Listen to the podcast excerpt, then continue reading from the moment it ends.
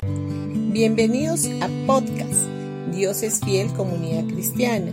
Los invitamos a escuchar el mensaje de hoy. Hola familia, hoy día martes 14 de junio vamos a ir al libro de Job capítulo 5 versículo 19 y dice de seis aflicciones te rescatará y la séptima no te causará ningún daño. Dios te librará de todas tus tribulaciones.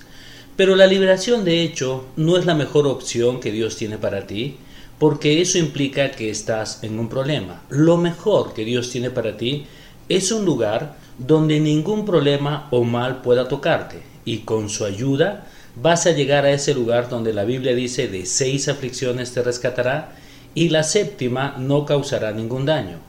En el Salmo 34, versículo 19, Dice, muchas son las aflicciones del justo, pero de todas ellas te librará el Señor. En 2 de Timoteo capítulo 4 versículo 18 dice, y el Señor me librará de toda obra mala, y me preservará para su reino celestial. A Él sea la gloria por los siglos de los siglos. Amén. Esto no significa que Dios solamente te librará de seis veces. Esto significa que debes mantenerte creyendo las promesas de Dios por protección y después de algún tiempo llegarás a un lugar donde el mal no pueda tocarte. Entonces, cuando tus problemas vengan, Dios no quiere que te desalientes, Él quiere que sepas que eso es solamente el diablo tratando de robar la palabra de tu corazón. El diablo está temeroso de que la palabra de Dios permanezca en tu corazón porque él sabe que ella te guiará a ese lugar donde el mal no pueda tocarte.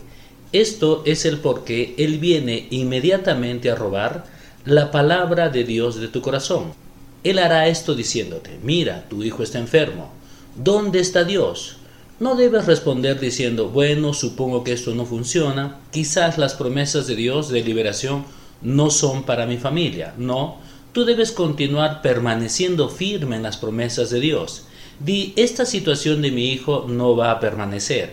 Dios me promete liberación y Él librará a mi hijo entonces voy a vivir una vida creyendo sus promesas de liberación porque su palabra es verdad. Y voy a llegar a un lugar donde ningún mal pueda tocarme ni a mí ni a mi familia.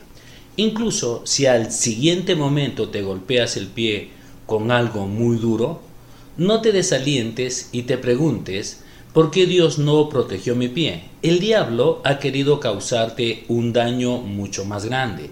Pero gracias a Dios que no pudo porque Dios está cuidando de ti.